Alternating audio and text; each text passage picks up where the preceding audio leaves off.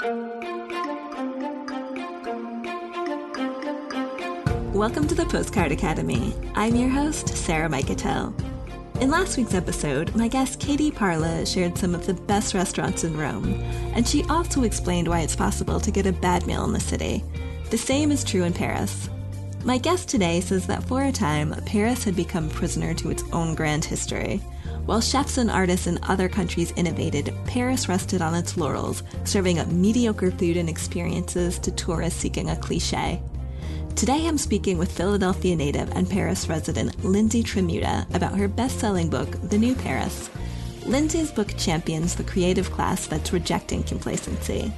Inspired by the creativity they see in other countries and disillusioned by the financial crisis, these artisans and entrepreneurs are striking out on their own. We'll talk about the people and places making Paris a contemporary city bursting with energy You'll hear about the best places to go for food, cocktails, shopping, so much more. I've included all the details for you on postcardacademy.co, so don't worry about writing anything down. And now to my conversation with Lindsey. Welcome, Lindsey. Thank you for joining me today. Of course. Thanks for having me. So, you are from Philadelphia, but you've been in Paris for about 10 years now, is it? Uh, yeah, I'm in my 11th year already, if you can believe it. So, when did this love affair with France begin?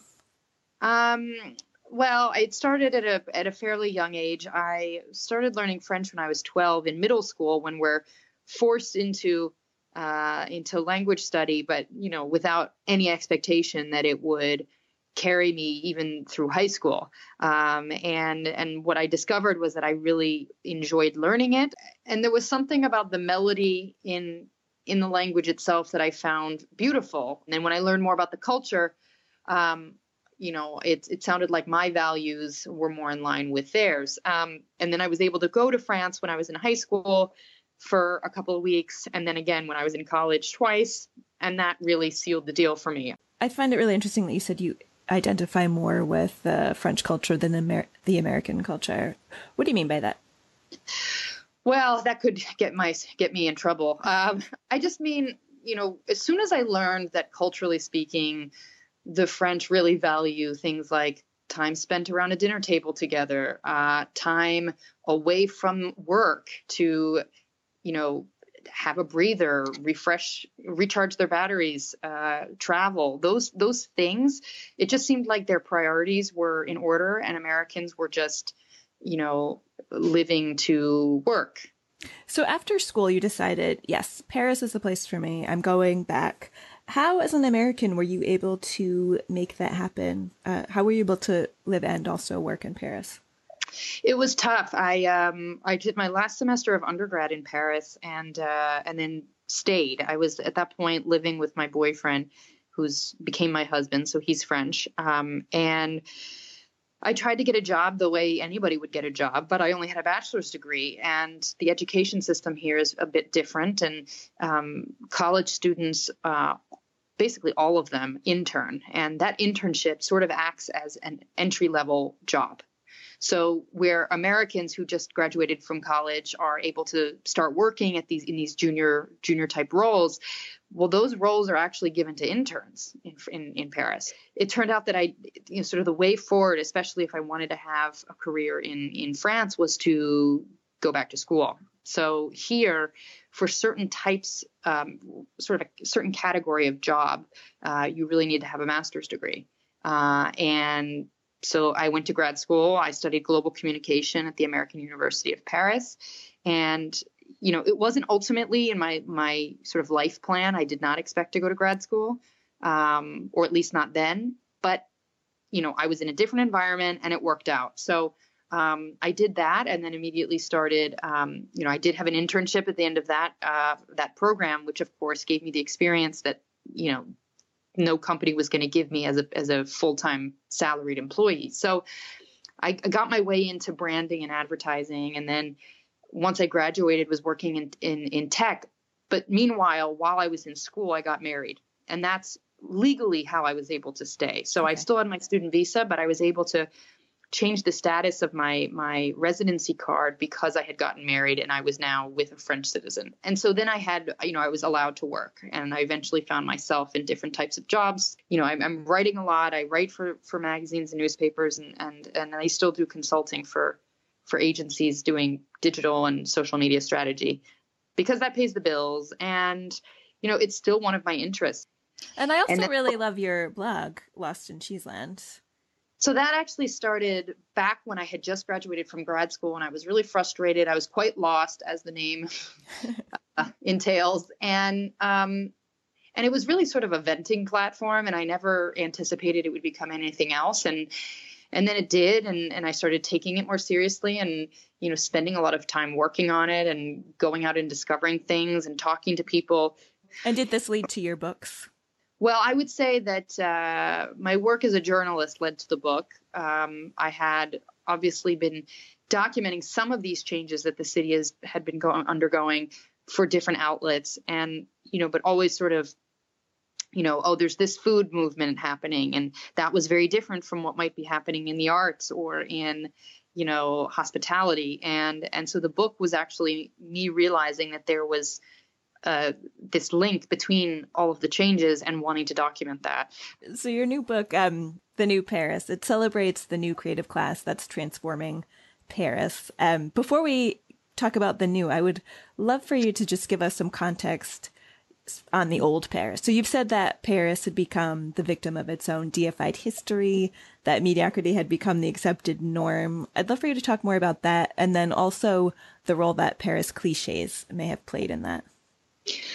Well, I mean, Paris has gone through so many evolutions in its history and and has been super progressive at many points. Um, and and it always positioned itself um, or you know the authorities, the the the, the people in power, um, the the intellectuals were really raising Paris up to be um, a leader in in in any number of fields, um, and and that's that's a meaty history to uphold over time. I mean, certainly you have architecturally, culturally, artistically, economically, um, gastronomically. I mean, it, it, was just so strong in so many areas um, and and looked upon by other nations with such awe. I think even when I moved here, there was there were these sort of grand restaurants um, revered in all the guidebooks, but if I were to go to to any number of them, I would leave feeling like I was missing something. Like,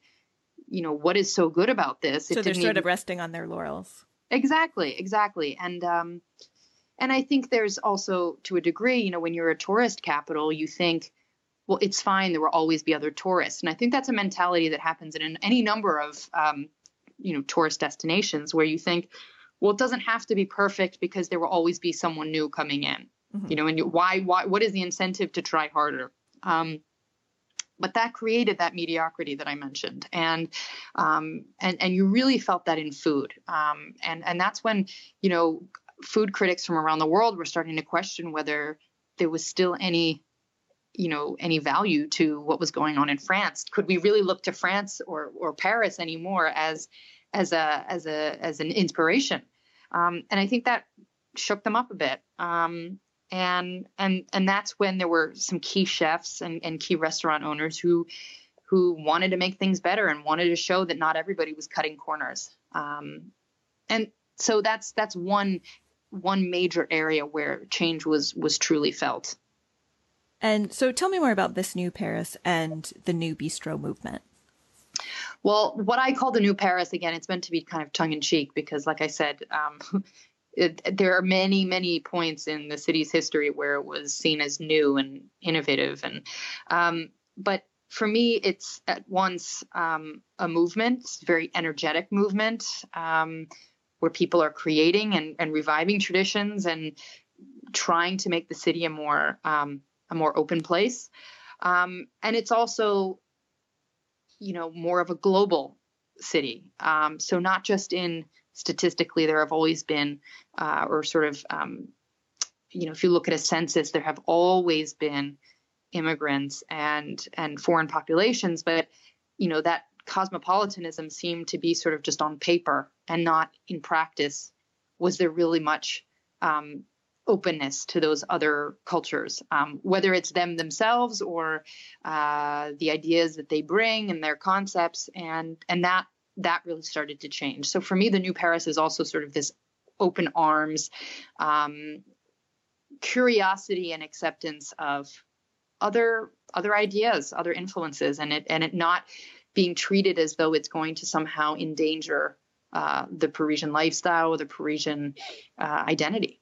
Yeah, and it's true what you say about social media. Like we're not living in bubbles anymore. We can see what's happening in New York. We can see what's happening in Berlin. Um, entrepreneurship seems to just be taking hold everywhere in the world. You know, historically, the French have had more job protections than they probably do now. And if they don't have this job protecting them anymore, it's like freeing in a way to go out and start your own thing. Yeah, it's scary. And I think some people won't thrive in that kind of a, an environment, but a lot of people have. And, you know, I look even the fact that, you know, um, the fact that I was interested in a number of different things. And even now I do have, you know, sort of different revenue streams and different activities that I do, you know, that that is less seen as bizarre as it would have, you know, 10 years ago, uh, even eight years ago, five years ago. Um, and I think that's just, yeah, the culture is shifting. The job market is not at all what it ever used to be. And, you know, and so it's sort of forced people to realize that things are changing, whether you like it or not.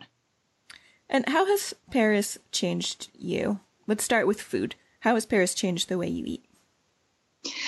I definitely eat uh, a more diverse array of, of foods, whether it's from vegetables to meats uh, to preparations. I don't find much joy in cooking myself.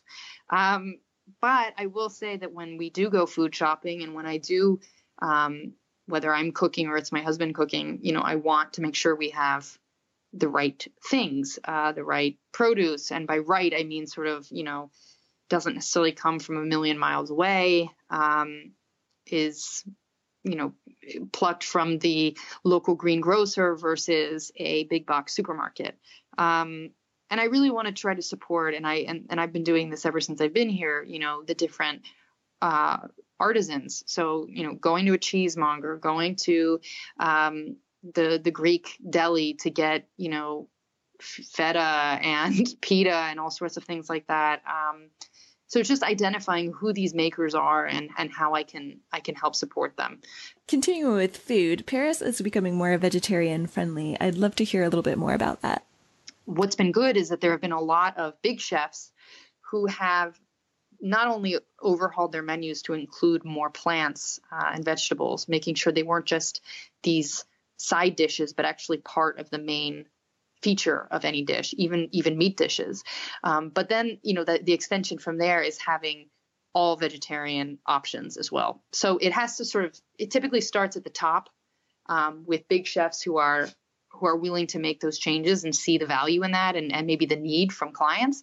Um, and then and then it goes down the chain um, and you get people who open you know 100% veggie places um, we've got this great uh, we've got many at this point but you know there's one i'm thinking of it's a it's a mediterranean um, almost I don't know how to describe it. I mean, it's it, it is like a it's like a Mediterranean canteen, and it's all sorts of veggie salads and and tarts and um, there's shakshuka and other things like that, and and it's great because what's the name of this place?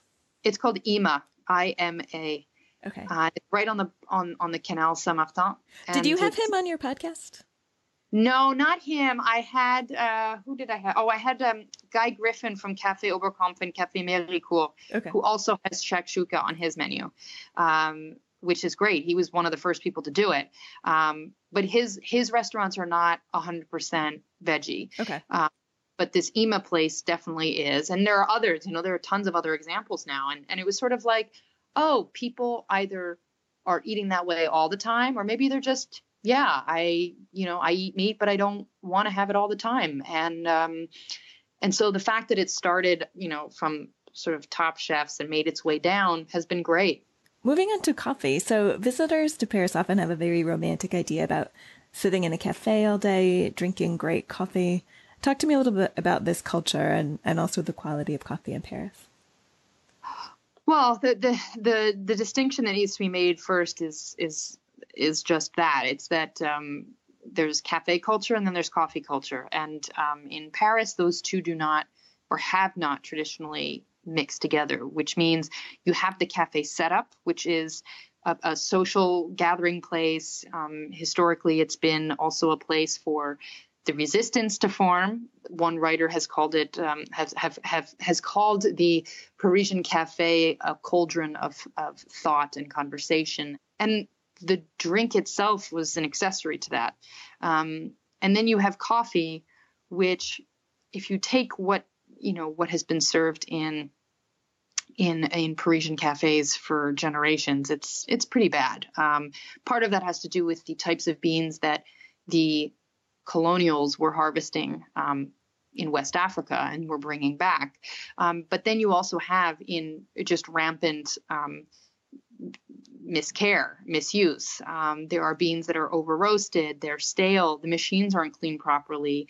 Um, you know, a, a, an espresso might sit on the machine for, you know, an ungodly amount of time before it's served to you because someone forgot, but you're still going to get it, even though it's no longer you know it's no longer good and and it hasn't been treated as a fresh pro- product although it is and so you have this this um, the emergence of a coffee movement which is you know what we call third wave or specialty coffee um, where these the beans are coming from um, the right altitudes. They're coming from um, sometimes single plantations. Um, so you're you're you're tracking not only the quality of the bean, but then how it gets transported, then how it gets roasted, then how it's brewed, um, then how the barista will pull the shot or prepare your latte. Um, so it's just uh, an actual uh, it's treated now as an actual fresh product um, but not everywhere so it's it's still kind of a niche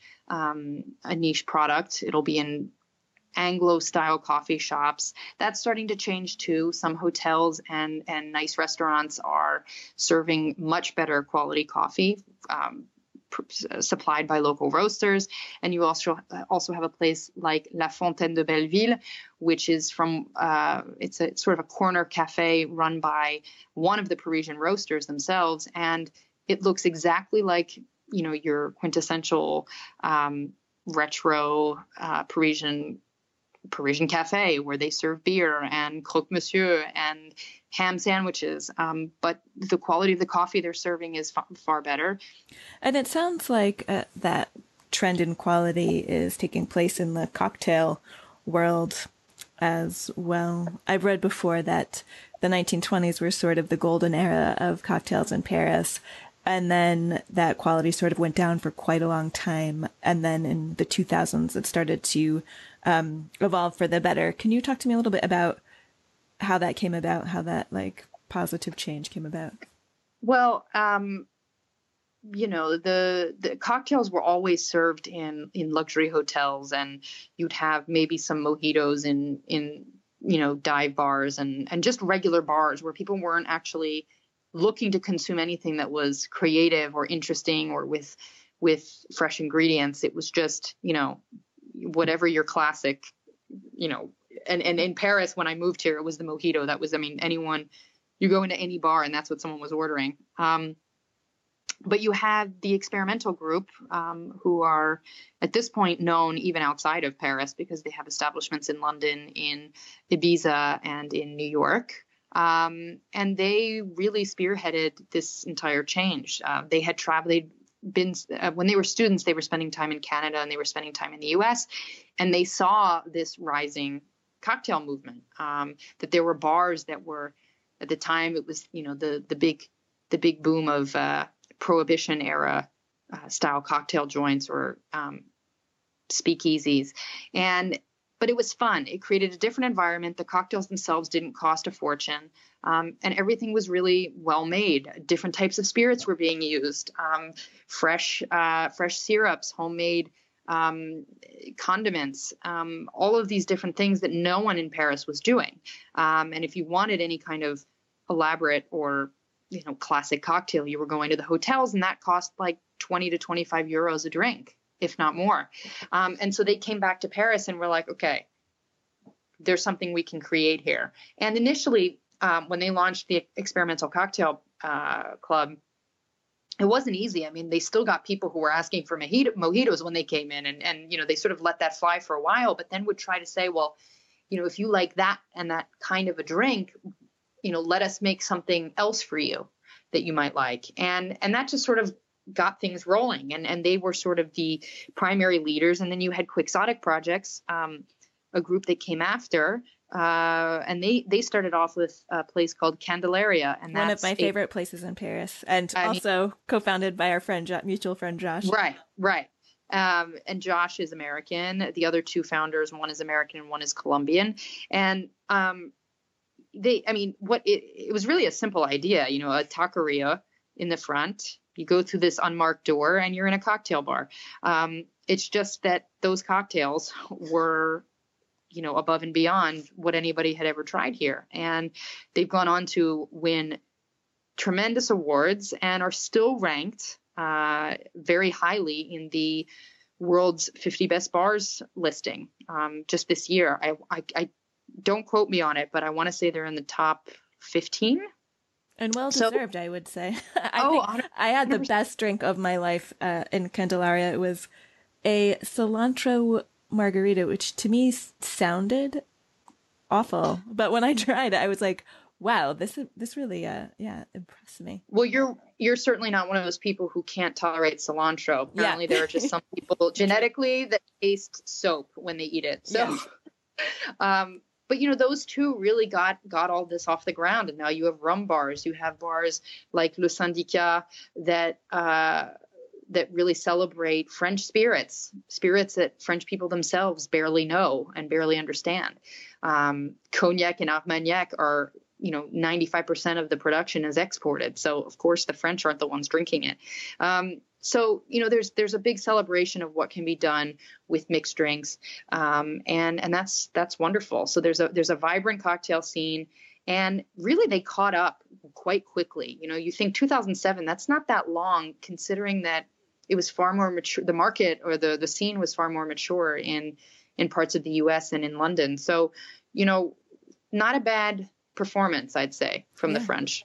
So where would you where would we find you and your friends hanging out on a Friday night? Well, if I'm not at home with my cats, which has become more of a a common scenario, um, it's I might be in any number of places. I might be at Martin, which is um, in the 11th and it's i mean it's so hard to explain because it's so much more than a wine bar and it's so much more than a than a um, like a cave à manger which means i mean because you can go and have a drink you don't have to eat um, but it's all i mean they're all uh, it's all small plates and when i say small plates i mean that sounds I, I, I tend to eye roll now when some place is a, a small plates restaurant because I always end up hungry. But here, it's really not expensive so you can order one of everything for yourself if you want, and you'll be fine. Um, and that's the thing; it's inexpensive. It's it's super laid back. It you end up running into you know your neighbors and other people who are into food and and, and wine in the in the in the community. Um, and the wines are inexpensive too. So it's just a, an old like just laid back and there's no specific design of the place you might I, you can barely see that there's a sign but it's called Martin, and I do like to go there. I also sometimes stop for a cocktail at Bisou, which um, is all, almost across the street from from Martin, which is a cocktail bar um, where there's no menu, and you tell them what you like, what kinds of flavors you like, if there are any spirits you like, and they'll concoct something for you. Um, you know, or I might be at Cafe Méricourt because they just launched uh, apéro so they're now open through early evening um, from like, I don't know, six to 10. Um, so yeah, I like to stay local. Um, and that's your neighborhood, the 11th. Yeah. So basically everything I've just cited is in the 11th. It sounds like a great um, neighborhood. No, it's super fun and there's so many options. You could go up to La Buvette, which is a tiny wine bar that's very well loved. Uh, you can go to Clamato or Septime La Cave, which is a wine cellar, or Cave à Manger. So, there, there, I mean, there are really so many options in one neighborhood that you really don't need to leave. Um, and then on occasion, I will say I like something a little bit fancier. And when I had a friend in town recently who had never been to Paris, she said, I really want to go to the Ritz. I know that sounds, you know, kind of ridiculous and it's over the top. And I was like, you know what, let's go. And there is something fun about straddling both of those worlds you know hanging out at your local dive or a canteen and and then occasionally just splurging on the experience of being in a in in, in the in that in the environment of a of a palace hotel. Um so so yeah i think paris is is great in the sense that you have sort of for high middle and low there's a there's a hangout everywhere. So if i were going to come visit you for the weekend and let's say i've never been to paris where would you take me I mean, I would do a lot of walking, so I would tell you to bring your your walking shoes. Um, definitely around the canal and everything that's developing over there, but even further up toward uh, the Bassin de la Villette, so that's in the 19th. And you know there are these art house cinemas that uh, flank the the water ba- uh, the water basin. Um, and as you go up, there's a, a craft beer brewery. You've got this awesome cafe third space. It's like a hybrid space called uh, Le Pavillon des Canaux, and inside it, it's all decked out like an actual home, sort of a an old-fashioned kitschy home. But uh, you know, it's a, it it operates as a cafe, so you can go in get coffee, snacks, cake, whatever. But you can choose any room in the in the house, so you can have a have your coffee in the bathtub upstairs. That sounds so cozy. And through the window, you see the water. Um, so it's just it's just sort of eclectic and to me something that could exist only in Paris. Um, but I would take you up there because that's an area that's really wonderful and it's like a village unto itself. Um, I would probably take you for lunch or dinner at Le 52 Faubourg Saint Denis, which is one of my favorites uh, in the Saint Denis area. Um, and then, you know, who knows, maybe maybe surprise you and take you to the left bank of all places and and and to a restaurant I really like there. So it would be a lot of walking and a lot of exploring and then choosing based on whatever we feel like. So stay out of the taxis and just walk around and I mean, I do, a, yeah, I mean, I really do a lot of walking. I take the bus when that's most convenient. I take the metro. Um, and, and yeah, I mean, Ubers are here if you really need them. Um, but it's such a well connected city that you really can do everything either by foot, two wheels, uh, or on the bus or the metro. So, what are some tourist traps we should avoid, whether it's food or attractions, and maybe what are some alternatives? Well, that's a tough one because I would say, as a general rule, the establishments that are you know found directly around major landmarks like the Eiffel Tower or um, Notre Dame are pretty touristy, mediocre, you know, overpriced for what it is. Um, in another example, though, our friend Josh from Quixotic Projects has just launched a, a restaurant called Les Grands Verts in the Palais de Tokyo, which itself is a kind of monument. So that's in the 16th arrondissement, and it is a contemporary art museum. Uh, and he and his team are now behind this fantastic bar restaurant that's inside the museum. So I look at him as an example of like that's an alternative. You don't want to eat around the Eiffel Tower. You don't want to eat um, you know, somewhere, you know, around the Place de Trocadero because it's, you know, you really aren't convinced that any of it is going to be of quality. Well, then you walk down to to the Palais de Tokyo and you go into his restaurant. Um, and I hope that will start to get things changing in in in in in terms of museum dining.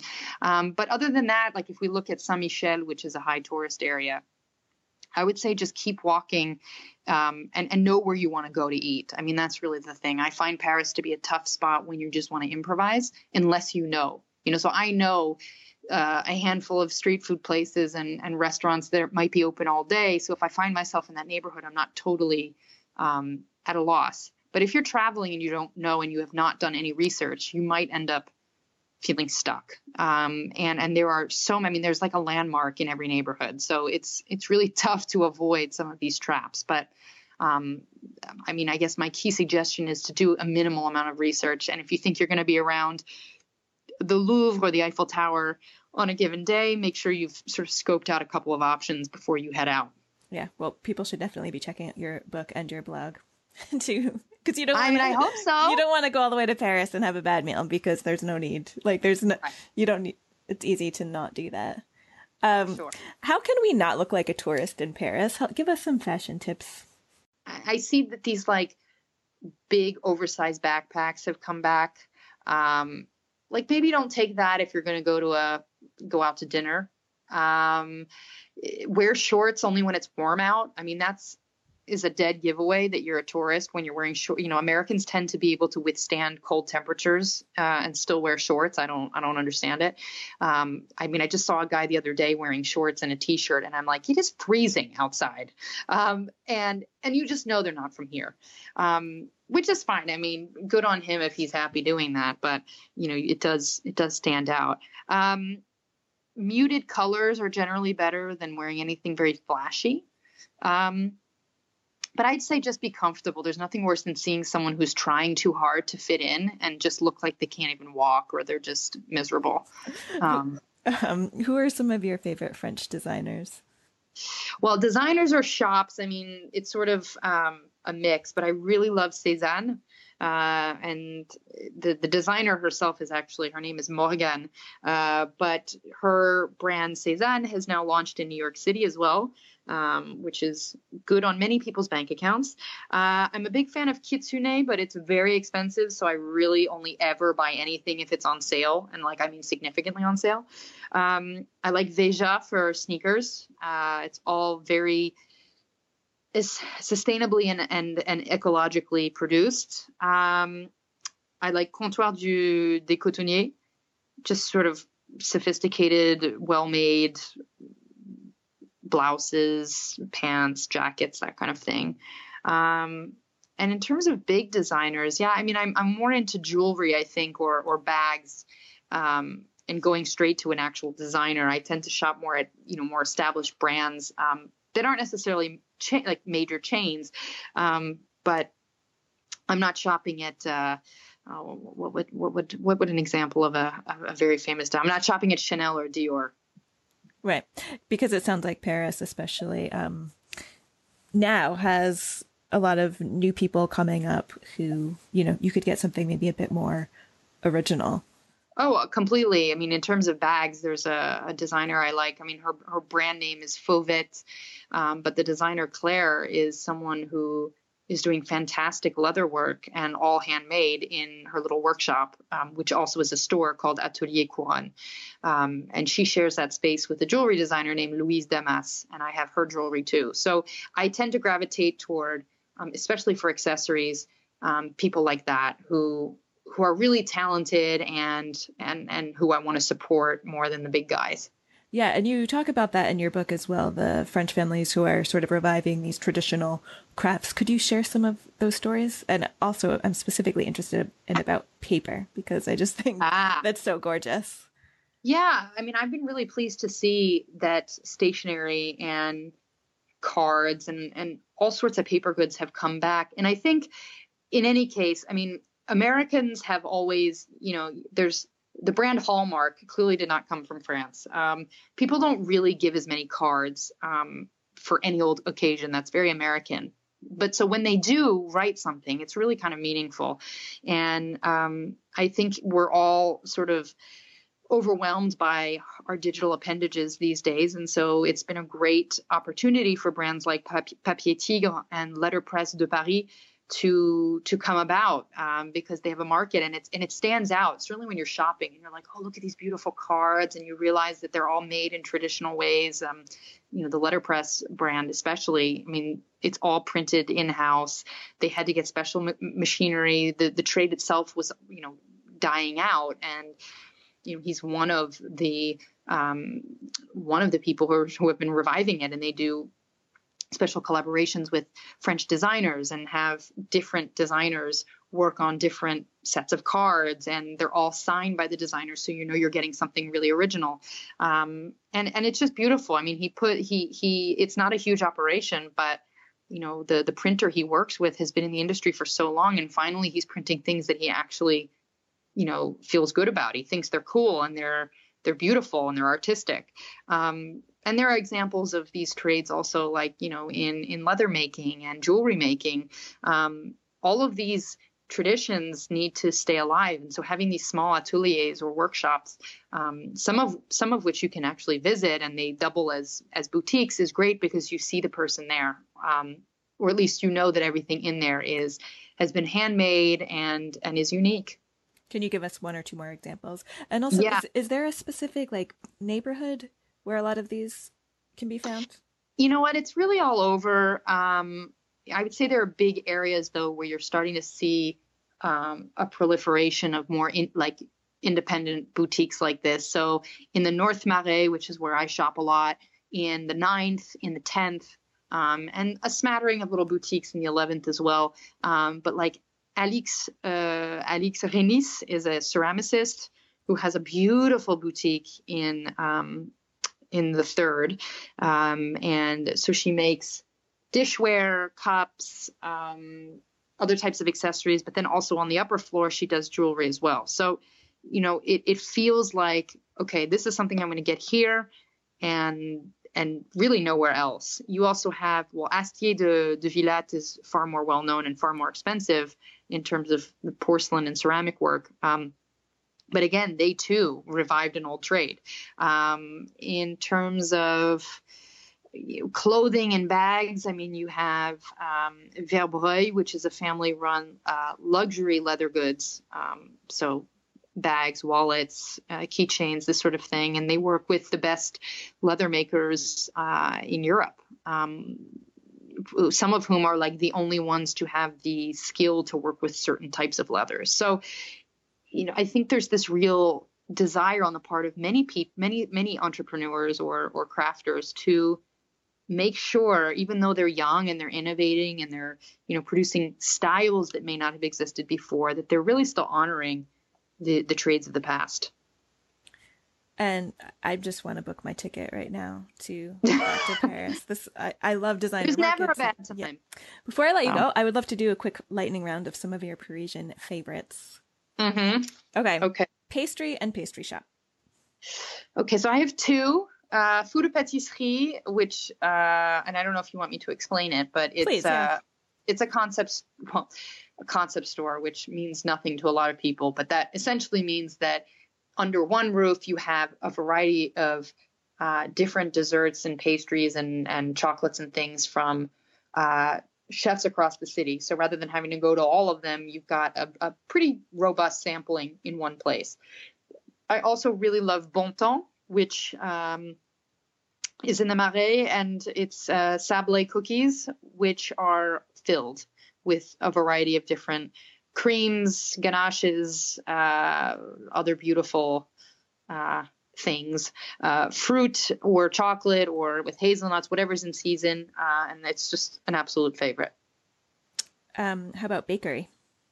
So there's one in my neighborhood called Utopie or Utopie or Utopia, basically, um, and it's great. It looks like your average, you know, neighborhood bakery, but turns out some really impressive things. They do a um, a coal baguette, uh, so it's all black you know very ashy um, among other breads that are beautiful. And then they have beautiful pastries themselves um, and tarts and cakes and things like that. And, and very very good viennoiserie which are breakfast pastries. So you know your croissant or your pain aux amandes uh, or your pain au chocolat brioche all of those things beautiful at utopie do people buy baguettes every day? Is that a real thing?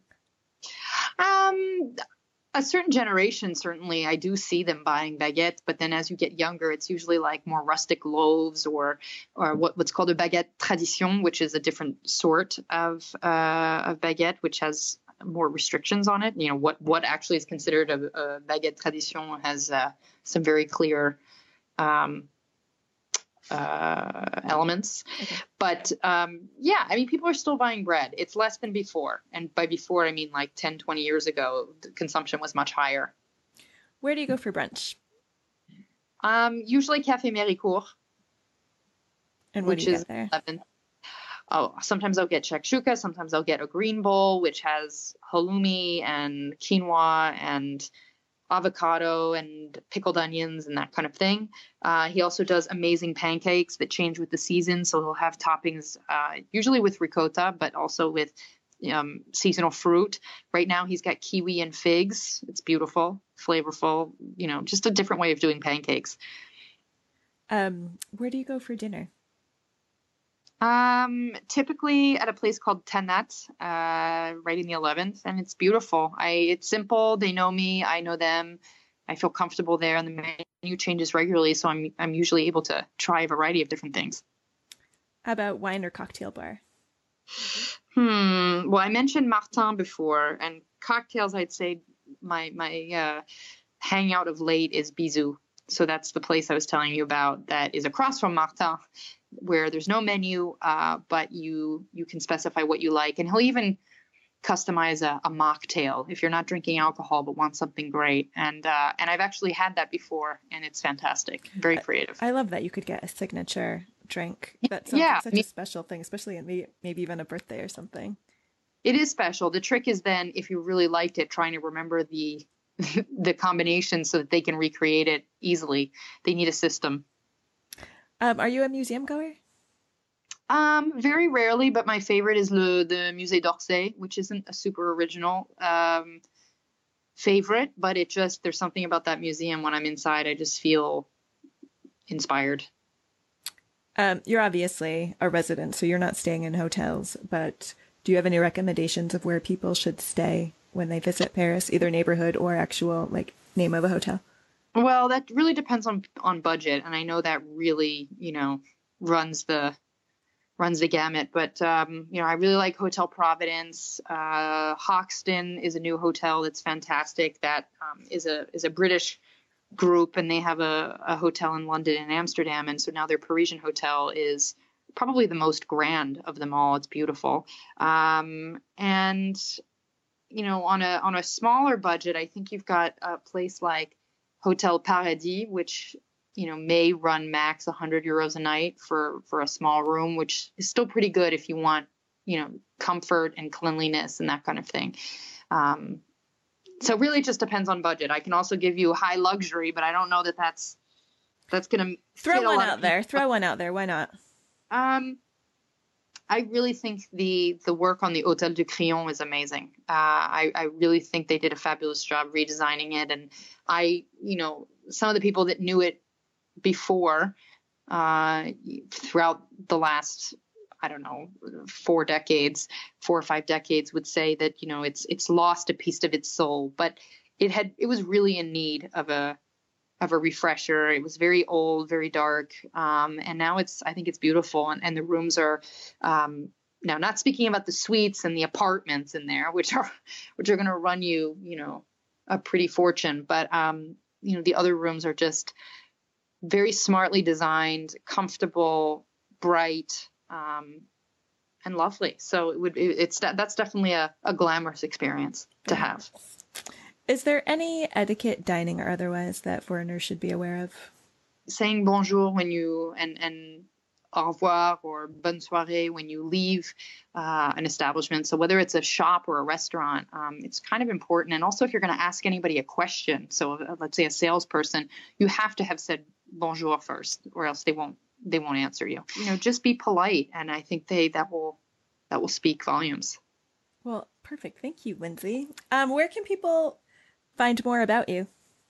So I'm on the gram, the Instagram on uh, lostincheeseland.com, which is my website. I also have a portfolio website, but that's really for my editorial work, and that's lindseytramuta.com. And on Twitter and Facebook. So really, it's just the same name. It'll be Lost in Cheeseland, uh, so spelled N instead of I N in the middle. And and yeah, and, and and if if people head to lostincheeseland.com, they'll see all the the ways to contact me. Yes, so we want people to have the best dining and shopping experiences and everything. So yeah, you're happy to help. You're a great resource for that. So thank you so much, Lindsey. Thank you. I really wish I were sitting in a Parisian bathtub drinking coffee right now. How about you? And that's a great tip to say hello when you enter a Parisian shop. I used to be too shy to do this because I thought they would hate my accent and be rude to me. And then they were totally rude because I didn't say anything, and then I would think that's so rude. But then I found out, oh, it's actually really important in their culture to say hi when entering somewhere. So it can feel a little uncomfortable to try and speak French, but the effort is appreciated, and when you really think about it, it's just hello and please and thank you. Okay, you'll find Lindsey's great tips on postcardacademy.co slash Paris. And the next time you're in the city, make sure you get drinks at our friend Josh's place, Candelaria, rated best cocktails in the world for a reason. If you liked today's episode, please share it with a friend and leave a review on iTunes. This helps people discover the show. That's all for now. Thanks for listening and have a beautiful week wherever you are.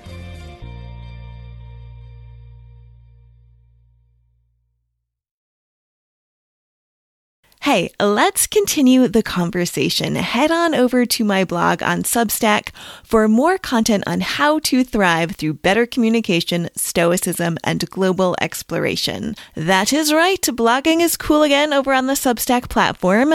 There you can chat with me in the comments, and I have plenty of bonuses for paid subscribers, or you can just read for free. So click the link in the episode notes to access the Substack Live Without Borders.